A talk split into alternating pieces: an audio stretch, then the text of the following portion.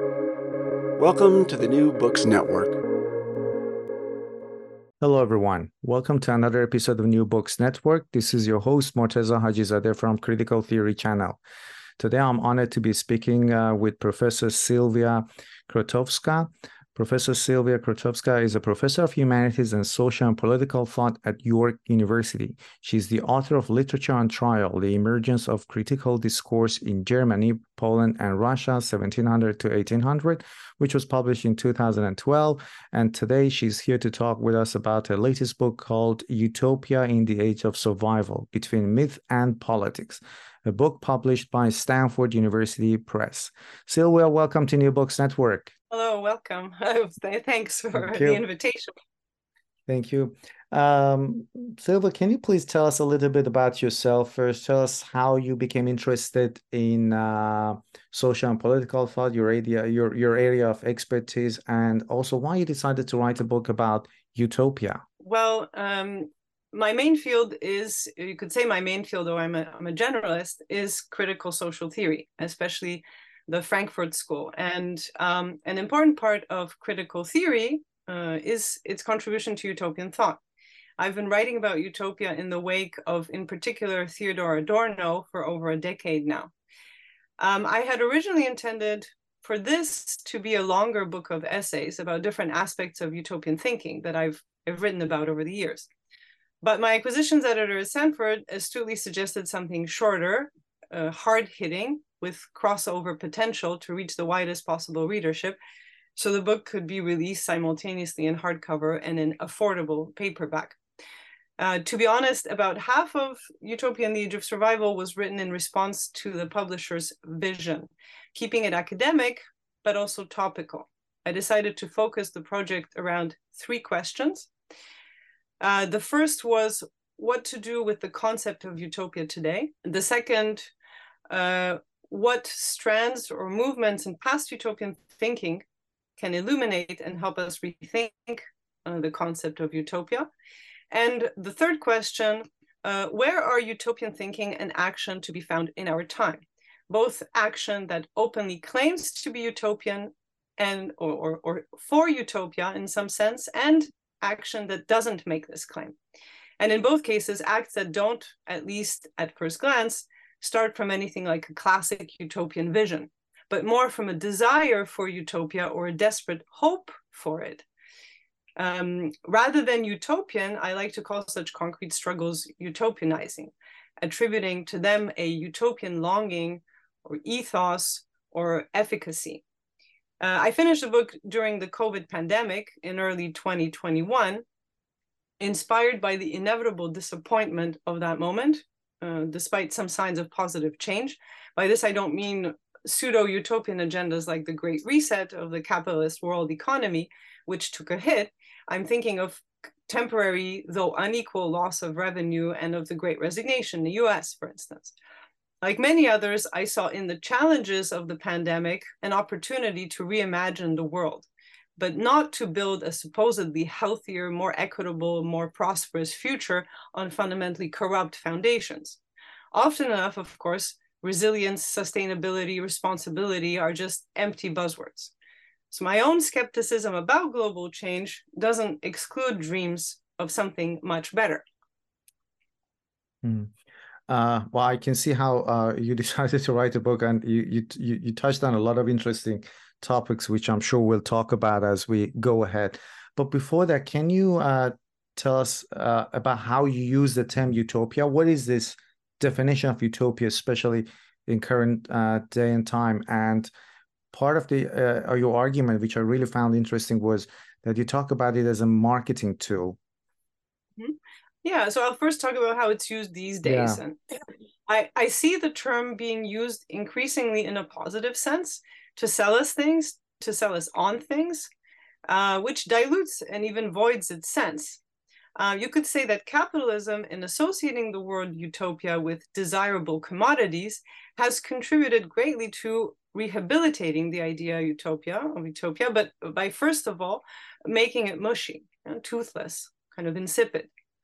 Uh, let's not forget that many of history's utopian thinkers, and I'd include in this category along with Charles Fourier, both Engels and Marx, uh, let's not forget that these social uh, socialist dreamers would reject being labeled utopists, uh, precisely because in their day, utopia already connoted idealism, wishful thinking. It was used pejoratively, pejoratively from about the 1830s on by the left as well as the right. There's a sketch of this history in the book's uh, opening.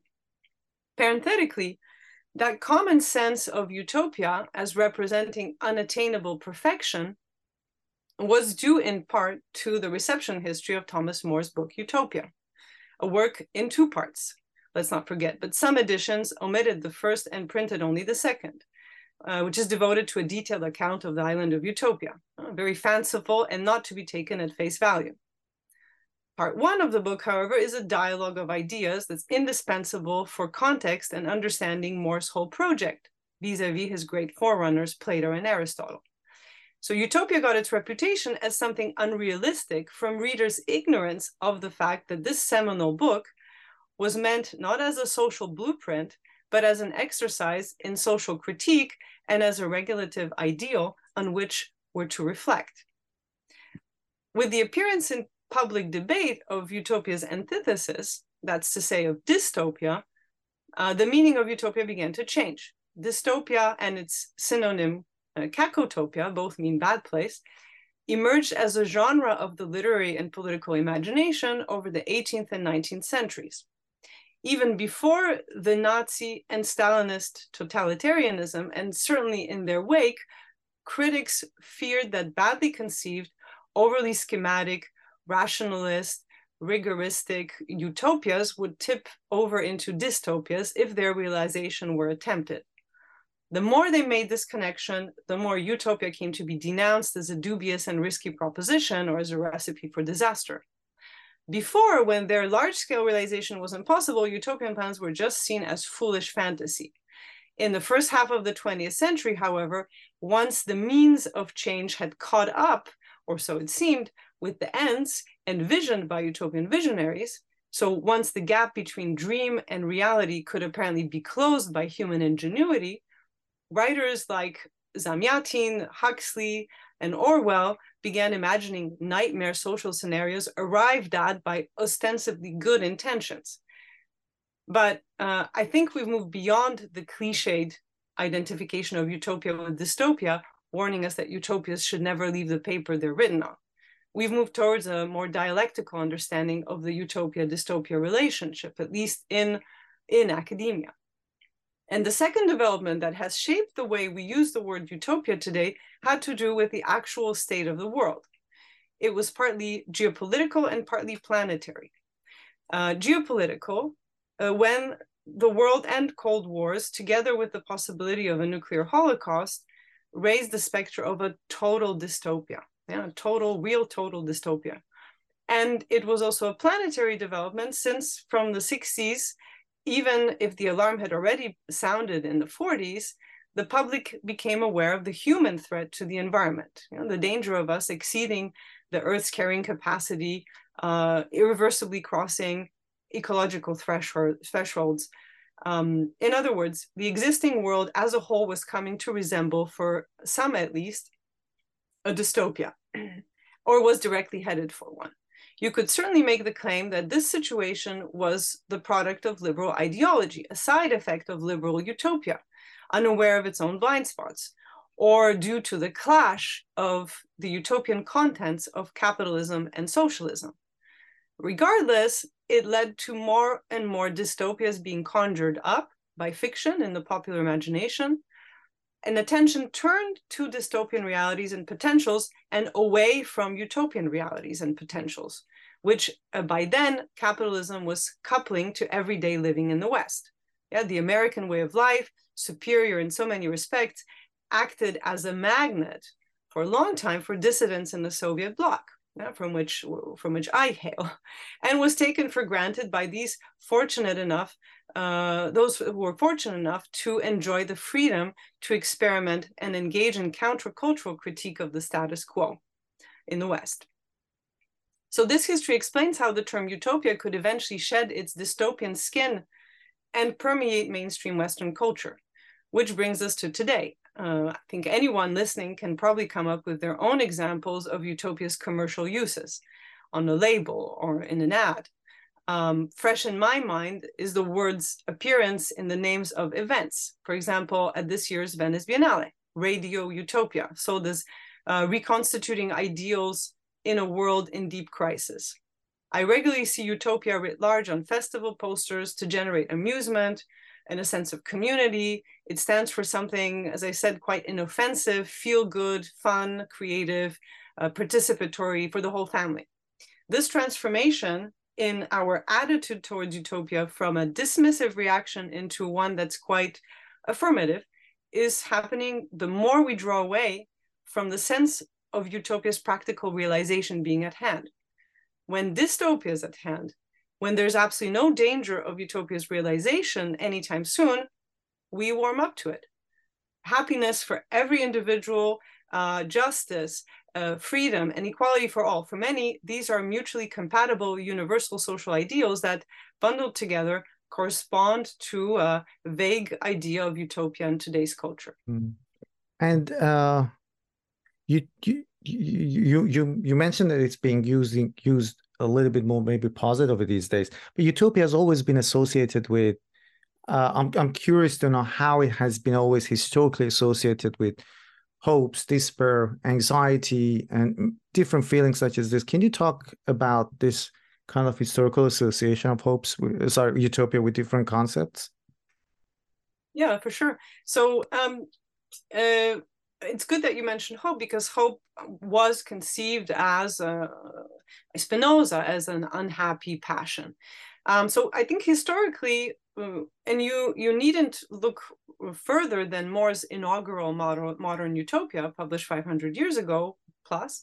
Um, classical utopias historically were part critique of existing society, part fantasy. Uh, appearing at moments of social turmoil, they of course registered various anxieties on the part of their authors. But More himself did not write a blueprint for a future society. He distinguished between clearly between wishing or desiring and hoping or expecting. The utopian model could inspire changes in the real world, but a social ideal is by nature unrealizable, cannot be hoped for, expected. Yeah, it remains only a wish image, an object of desire. But hope and desire, as I explain in the book, remain close in utopianism, particularly when they align hope for utopia draws strength from desire for it, and vice versa. And each can activate the other. What's needed is their affective synergy to be effective, to animate the will to utopianize reality.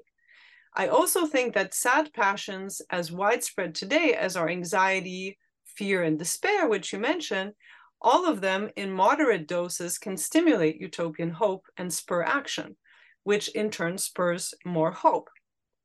Um, a recent study out of Norway found a strong positive link between fear and sadness and hope and behavioral changes to deal with, uh, to address climate change. Despite its denigration and rising hopelessness, hope still has a major role to play. Effective utopianism is about imagining the desirable and the possible together. In other words, about it's about hoping as well as wishing. Mm-hmm. And uh, how about the idea of a bodily utopian thinking? That's something I hadn't thought about myself before. Uh, how's you? Uh, how do you think utopia is linked with these bodily desires and practices, and not simply with capital accumulation? Mm-hmm. So utopia is uh, on, on my on my interpretation is an embodied desire for a qualitatively better society a desire that as i've suggested can inspire hope and collective action to bring about positive change this desire can generate utopian wish images in the book i make use of the term body utopia uh, utopian images dictated by bodily satisfaction and gratification precede capitalism. They actually go back to antiquity. They project uh, projected what the body lacks here and now, but also what it feels like without necessarily lacking it. It's spontaneous whims, if you will.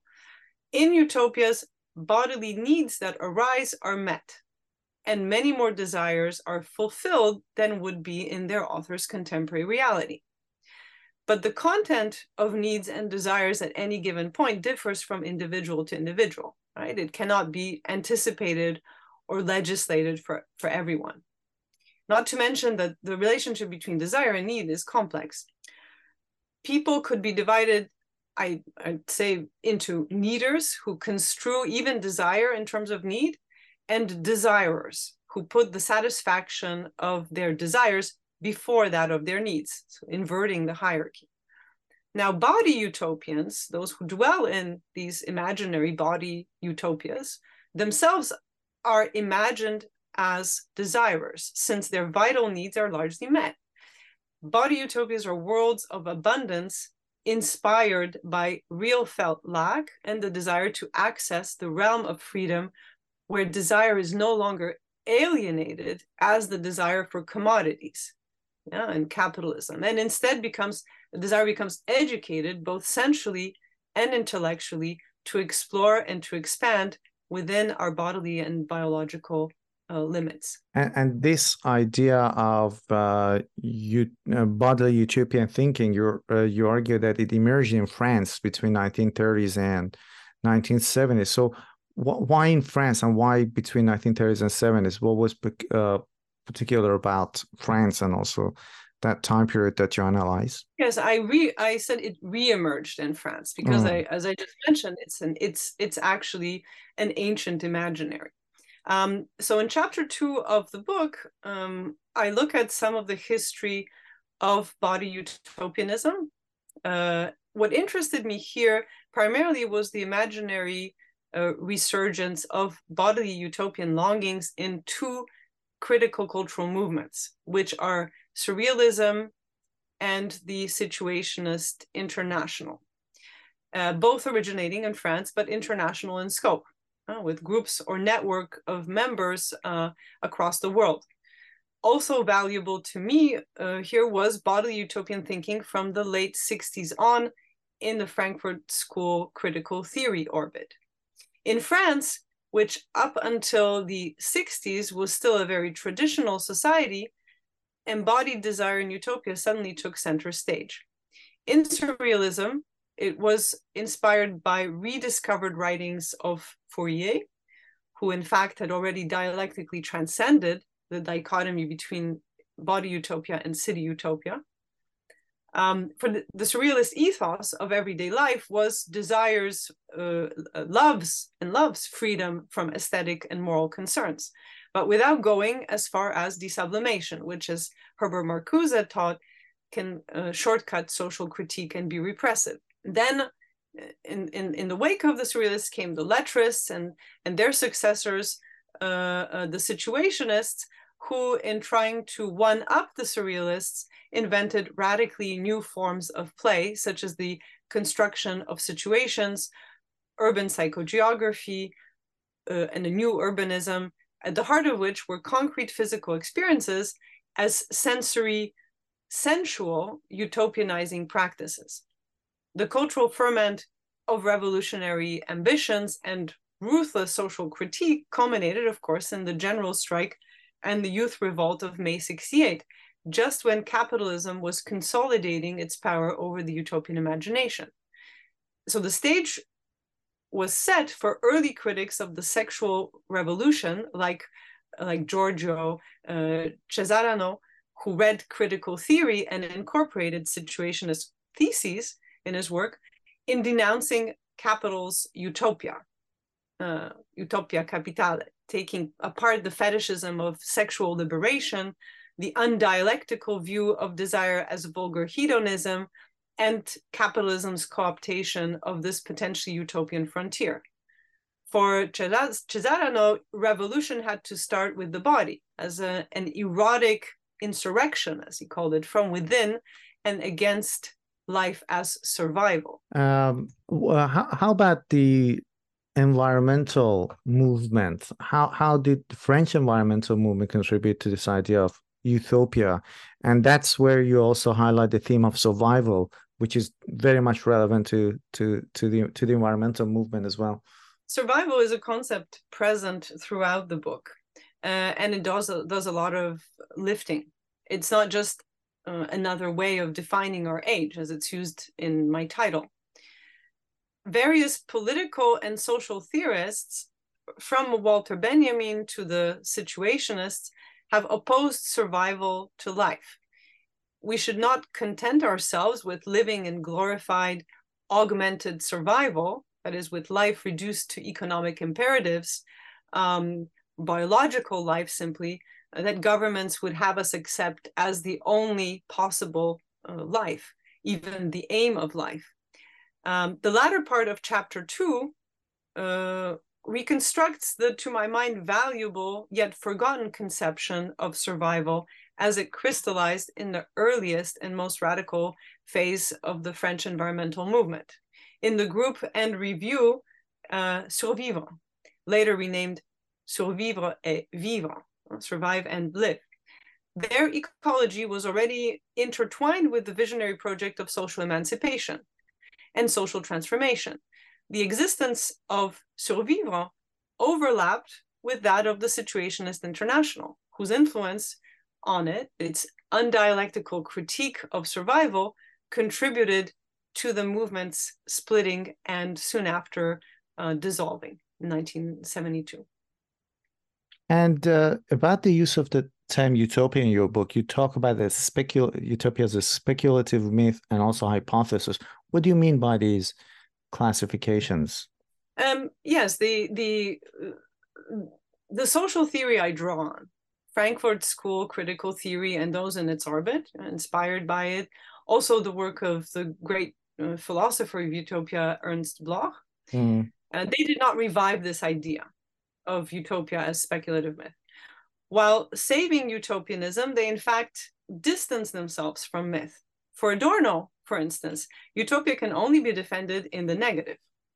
Um, the French political philosopher Miguel Abensour, for his part, studied the history of utopianism and saw that it had moved away from the classical statist vision of the static ideal city.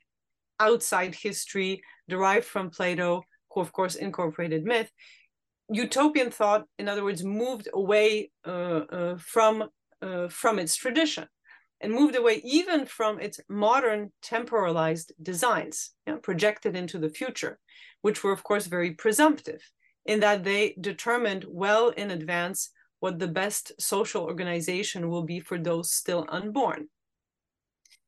Abensour was a reader uh, uh, and publisher in French of uh, Adorno, of Benjamin, uh, and others from the Frankfurt School.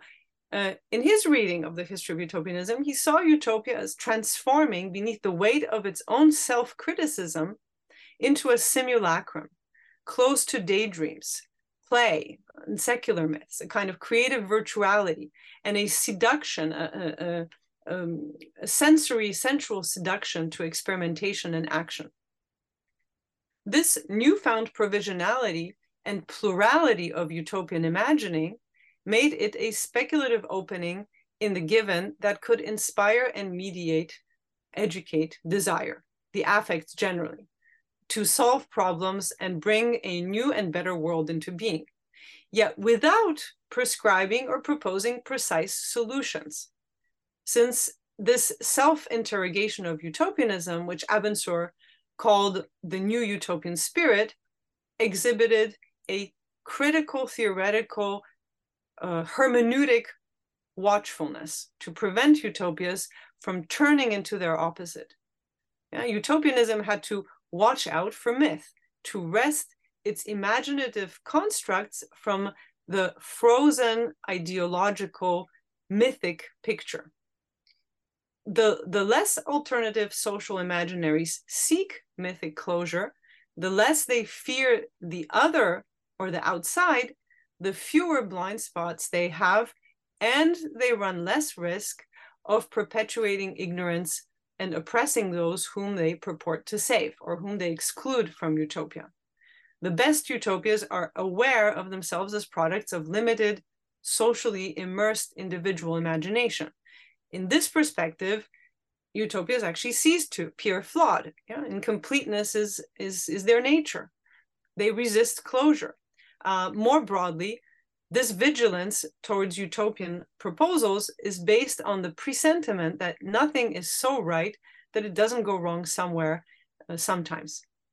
Past utopian dreams like liberalism were too abstract and their realization proved partial, since degenerating into ideology, they accepted an institution like slavery. So, how do you use the term utopia as a speculative myth and also hypothesis then? Uh, for, for one, I take utopia to be a real practical possibility, and that on a global scale. That is, all are included, all are invited. Yeah? We, we should assume utopia to be hypothetically possible, despite reality pointing the other way. In the past, imaginary utopian societies were taken to be both desirable and impossible. The reaction to them, which made for their continuing appeal, oscillated between their affective pull, yeah, the desire for them, and the realization of their impossibility. This, again, is the case with classical utopia, yeah, what I've mentioned, as primarily or only an ideal even a very detailed one, for contemplation, not realization. Meanwhile, modern utopia, understood as social blueprint, as a plan to be put into practice, a social goal, in other words, must be both desirable and possible. The utopian tradition, literary and philosophical, was shaped, therefore, by mutually contradictory expectations. Right? On the one hand, utopia must be perfect, and on the other, utopia should be practical. To resolve or move past this contradiction between social ideal and social blueprint, I propose embracing utopia as a working, action guiding hypothesis and as a myth uh, with multiple instantiations or reworkings of the same basic story, which amounts to utopia being a provisional conjecture about a possible qualitatively better future. In the book, I developed the concept of utopia as a modern social myth, which isn't obvious as a way to rescue, as I said, the idea of utopia and argue for its continued relevance. It risks being counterproductive, especially in the corner of, the, of academia in which I work. In the 20th century, myth has been, of course, assimilated to fascism and criticized as a perversion of Enlightenment reason. Yet in creating myths, humans accord rationality to nature to master their fear of it. Our myth making emancipates us from nature. For someone like Hans Blumenberg, uh, myths are essential imaginative play, though for him, utopia was historically not mythic, but dogmatic. However, he approved of a negative utopianism like that of his contemporary Adorno, since by being indeterminate, uh, which is what negative means here, being indeterminate, indeterminate, free of positive, iconic, or verbal description, it preserved an ideal of human society. The long-time orthodoxy on myth is too black and white for my taste. Utopia is a myth in the positive sense of that term, a speculative myth of telos, to be precise. And I take the expression from the Canadian literary critic Northrop Frye it's a nostalgic visualization of a better social order as humanity's final purpose, yeah, telos. I insist on the utopian myth and its value because we mustn't let our dialectical thinking get rusty. We have to get used, be used to dwelling in the gap between reality and utopia, rather than assume it can be bridged or has already been bridged somewhere. Closing the gap by mapping out the path you know exactly how to get from the here and now to an always particular image of utopia forecloses utopian experimentation and prevents the emergence of the new. But without myth, as a plural, mobile, ever receding horizon, utopian desire loses its way and, and loses itself. On On the one hand, then, and, and to recap, uh, utopia is an any embodied desire for the good society, connecting to individual and connected, connect, collective action, such as the prefiguration of such a society. And on the other hand, utopia is hypothetical and speculative, a future word myth, uh, more or less elaborated, born of desire that can activate hope and become action guiding, but is best taken provisionally as no more than conjecture, uh, instead of an action determining plan or program. The power of utopia can be summed up for me in the relationship between these two manifestations of utopianism. First, as desire for the good society, and second, as this desire's mental imaginary object. Utopia as social myth goes, uh, I should also add, beyond solutionism, beyond the mentality that poses whatever is imperfect as a problem to be solved. Problem solving is not inherently creative. To problematize something, of course, already presupposes some critical distance from it, but it is it, it, it's too direct a gaze. It's not accompanied by the oblique imaginary reflection that is the hallmark of literary utopias. The past, of course, is a reservoir of various kinds of myths, including social and political ones. The Golden Age, the apocalypse, classless society, progress, the general strike, uh, the commune, May 68, etc., some of them based on actual events. We need to reactivate myths uh, those myths that represent aspects of the good society, myths we deem positive, not repressive, and assimilate them into new social myths, uh, into, into, into new constructions. Surrealism is, is central to my thinking uh, also for this reason. It tried and still today seeks to create just such a new civilizational myth. And uh, what about the the strength of utopia that you argue is in its uh, iconoclasm. What do you mean by that? The original target of iconoclasm uh, were, of course, religious images, uh, for being too mm. explicit. But utopian blueprints, the form that the utopian speculative myth has taken most, can become objects of veneration. I return in the book to Russell Jacoby's distinction between the blueprinty and the iconoclastic modes of utopianism. The iconoclastic kind strikes down our images of utopia. So these two modes are dialectically related. Uh, as an intellectual current, utopianism is inherently iconoclastic towards especially its overly positive, elaborate, you know, fully fledged utopian plans. That's to say, it attacks its own mythical expressions the visions that become too dominant become targets of the iconoclastic utopian tendency, in other words. Competing visions emerge in response, which in turn themselves become targets of, for criticism. And in this way, utopianism proceeds by offering determinate normative content and resisting it. The effect of this process is the perpetual revision of utopian visions reworking the fundamental utopia myth. Um, humanity has been dreaming up utopias by criticizing existing societies, but then taking them down by criticizing the dreams so as not to let them become idols, images for blind adulation. In the 20th century, the iconoclastic attitude in utopianism became more intense for reasons already mentioned. Utopia's openness provisionality, which I mentioned, revisability, is now emphasized over its perfection, you know, its definiteness.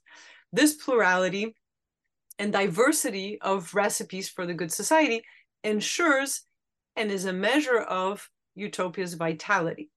There will always be tension between different utopian designs circulating and confronting one another in public the point is not to eventually arrive at consensus, you know, at some ultimate vision. What we should be looking for is healthy conflict between utopias, where those without a commitment to a holistic social transformation can be taken to task. And uh, utopia has generally been associated with the left. And how do you think? I, I could be wrong. I don't know. So I, uh, I'm, I'm happy to be corrected.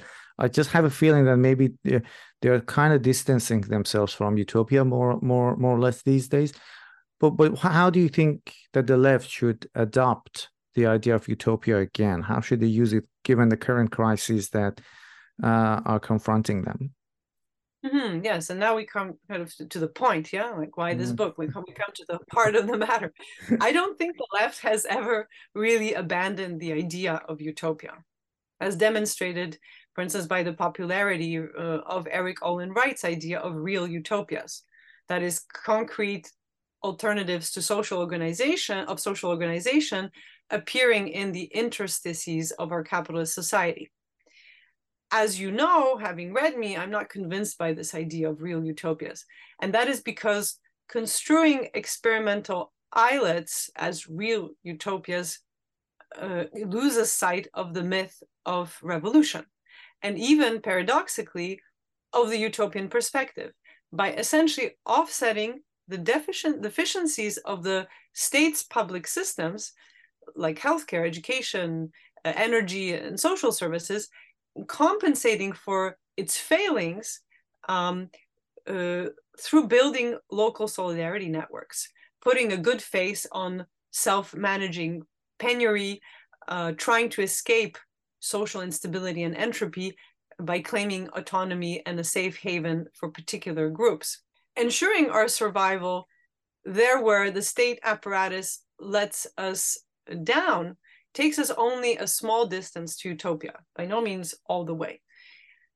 I meant my own intervention as a contribution to recalibrating left wing axiology to the telos to which such experiments might become reframed as means.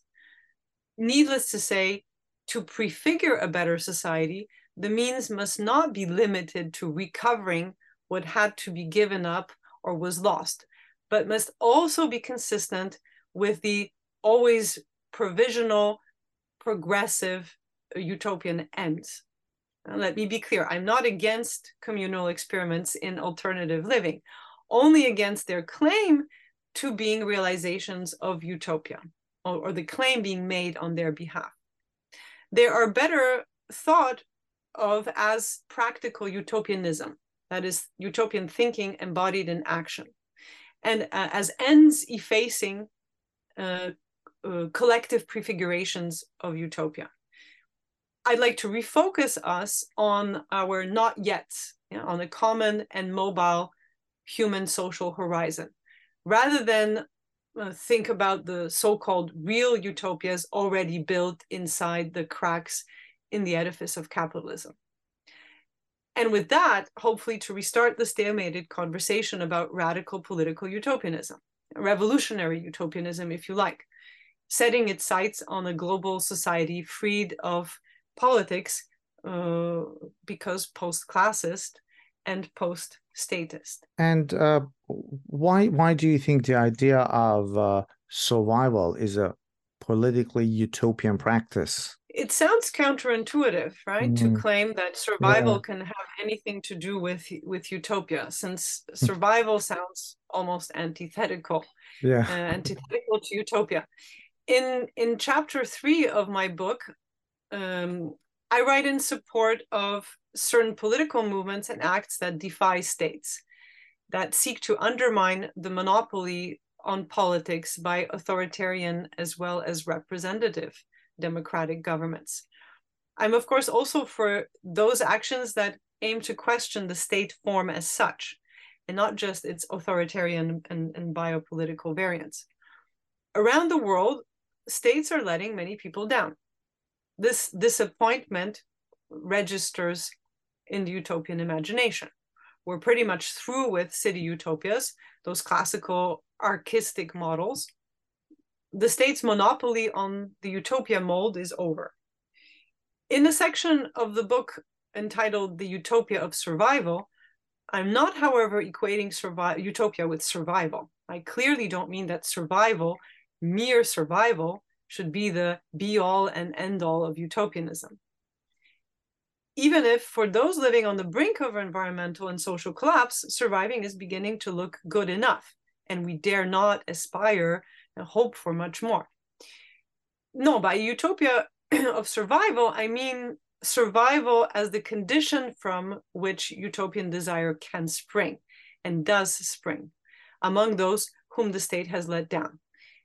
A lived experience of indignity, disempowerment, the bare existential minimum, physical vulnerability, threatened life, which is just about living on, but can also be about reducing the threat and overcoming this condition, improving one's life.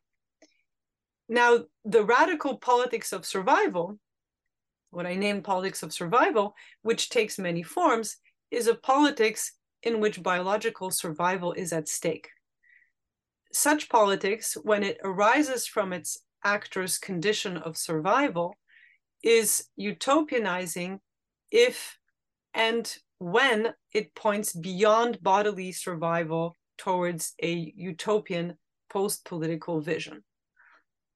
It is so even in the case of political actors who voluntarily choose physical self sacrifice, self destruction in the name of life. Yeah? Mm-hmm. When their target is state sponsored survival, when their revolt is against injustice that denies life, that turns life into mere survival. Even that is in in the in in the, the form of necropolitics necro resistance, which I discuss at length, uh, following the pioneering work done by Achille Mbembe and Banu Bargu. Mm. Accepting to live only on condition that life ceases to be unlivable, um, merely meeking out a living, continually, str- continually struggling to keep afloat, um, so accepting to live only on the condition that that that we we we we can get beyond this uh, condition and self-sacrifice to obtain amelioration of social and political conditions for others and that is uh, that is what I mean by politics of self-sacrifice. What others mean by politics of self-sacrifice, and the range of political phenomena, uh, I think I think together under this heading of politics of survival is vast from ranges from hunger strikes to public acts of self-immolation to climate activism to sex sextremism to the prefigurative politics of ascesis such as direct democracy in the yellow vest movement uh, mm-hmm. neo-zapatism uh, ecologically minded uh, Zadism, um, and um, and the and Rojava, uh, leaving the state behind. Oh, sorry, I forgot to unmute my microphone. Uh, ah. how, how do you think this utopia will look like if if if our main mode of engagement with the crisis that we are facing is survival, especially you know in the light of recent pandemic? We're we're in a post-COVID world. I think we can say uh, at least mm-hmm. post-COVID, uh, alarmist COVID. Um, we haven't built back better. Some liberal politicians were even promising us a responsible capitalism. We're facing increasingly automation and joblessness. When the utopian dream is a post scarcity society, the answer isn't toting ascetic self sufficiency and voluntary simplicity in our world. Calling for such small scale changes uh, might even be undermining the joint pursuit of environmentalism and utopianism. That is, slowing down or stopping climate and biospheric changes by driving massive social political change. Ironically, those who are favorable to successful micro utopian experiments might be raising utopia's profile at the price of its real long term pursuit. To utopia's attackers, utopianism is intrinsically self defeating, ever turning out dystopias. Whereas to utopia's defenders, the question of utopia is purely theoretical, as there is no chance of realizing what utopia stands for anytime soon, that is, global world utopia. Uh, the only kind of utopia worthy of that name. So, the challenge to utopian thinking today comes from, in principle, its defenders, its stakeholders, more than from its detractors, whose planes haven't changed. It's no longer that utopia's past deformations and miscarriages, if pushed too far, can lead to social catastrophe. Rather, it's that robust utopianism, even one that's wise to its own dangers, strikes too many as a non starter. All spatial temporal odds seem to be stacked against it. We've abandoned the idea that humanity has world utopian means at our disposal. Life's now, now about, uh, really all about damage control and scrambling for the remaining resources and, and upgrading existing natural and man made support systems we have neither the human resources nor the epistemic and technological tools to realize utopia on a world scale. Now is not the time to attempt utopia on a grand scale, the rhetoric goes. Uh, we've more important things to think about. Instead of imagining living in utopia, we should be surviving in dystopia, focusing our energy on addressing the causes of impending environmental and social collapse, since more basic social structures and values are at stake. In fact, now is the worst time to engage in utopian scenarios. This dismissive anti utopianism is itself moral uh, and demoralizing uh, wishful thinking. Um, it censures and shames anti utopian desire, uh, opposing what's left of life to utopianism as a luxury. It's at once myth busting and itself another myth. I don't think we can give up or give up on utopia that easily, uh, these new challenges notwithstanding. Our deep crisis globally, or, or even overlapping crises compounded by inaction and inadequate response, this mess is actually conducive to utopian thinking. At a time like now, what will we do without it? Where would we be without utopian thinking? Not only does utopian social dreaming, um, even in its more radical forms, not distract us from the worsening conditions of our lives, but it's obvious that nothing short of such dreaming can get us through the dire straits we've entered, and nothing less than it can possibly save us from an even more uh, uh, dire future. Given the dystopian drift of the status quo, we simply have no other livable alternative than holding on to utopia for dear life.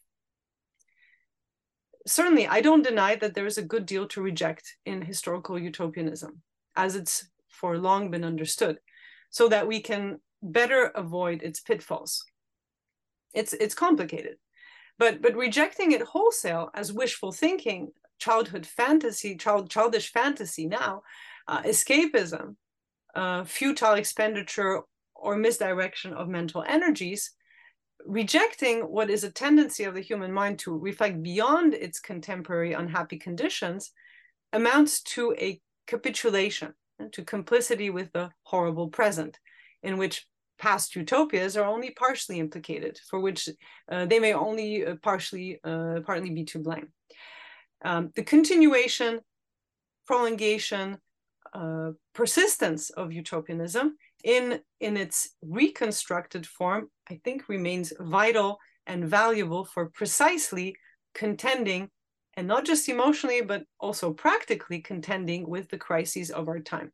Mm. But I want to uh, end um, by returning to the energy of survival, because around the word, world, uh, surviving is emerging as a fact of life as its principal mode and even form.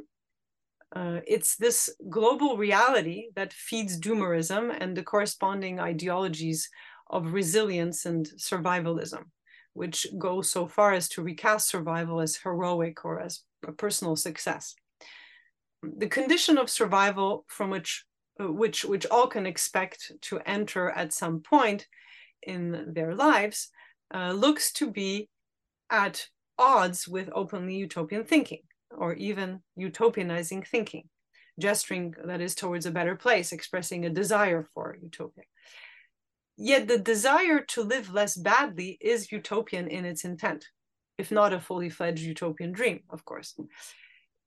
This is less because of utopia's moderation and more about the utopian vision being inadvertently restricted now, where we cannot see beyond what lies immediately ahead, namely dystopia, to its possible alleviation.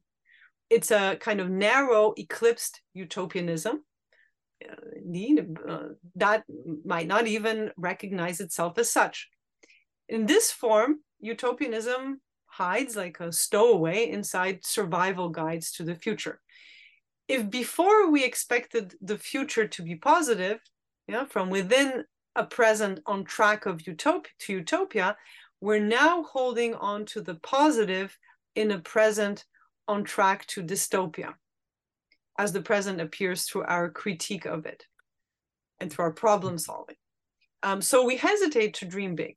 At a time of, of narrowly utopian vision, when it's imperative to reclaim life from dystopia, we proceed by small steps, um, and sometimes unknowingly by small steps, um, uh, cautiously uh, towards towards utopia, if you like, gesturing towards utopia uh, uh unwittingly.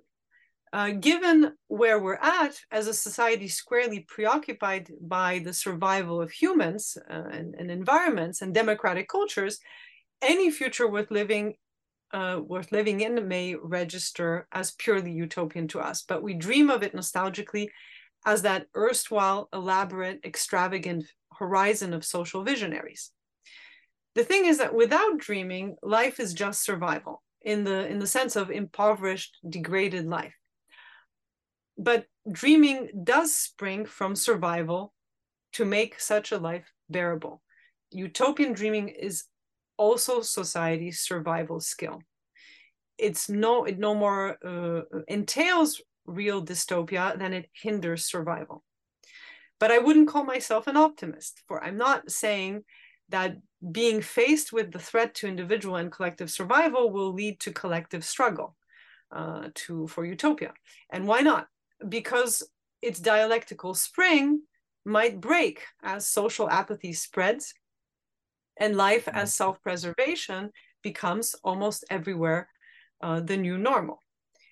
Instead, what I'm saying is that micro and macro level threats to human survival can stimulate, can impel the utopian imaginary.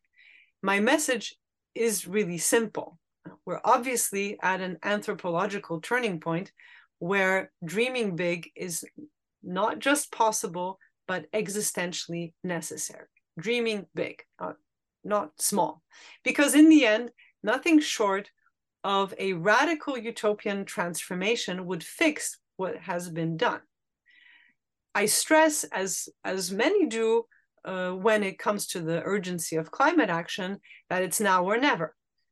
Our planet's ultimatum to us includes not just the reduction of carbon emissions to net zero, but also nuclear disarmament and general demilitarization, and simultaneously the replacement of capitalism with another system.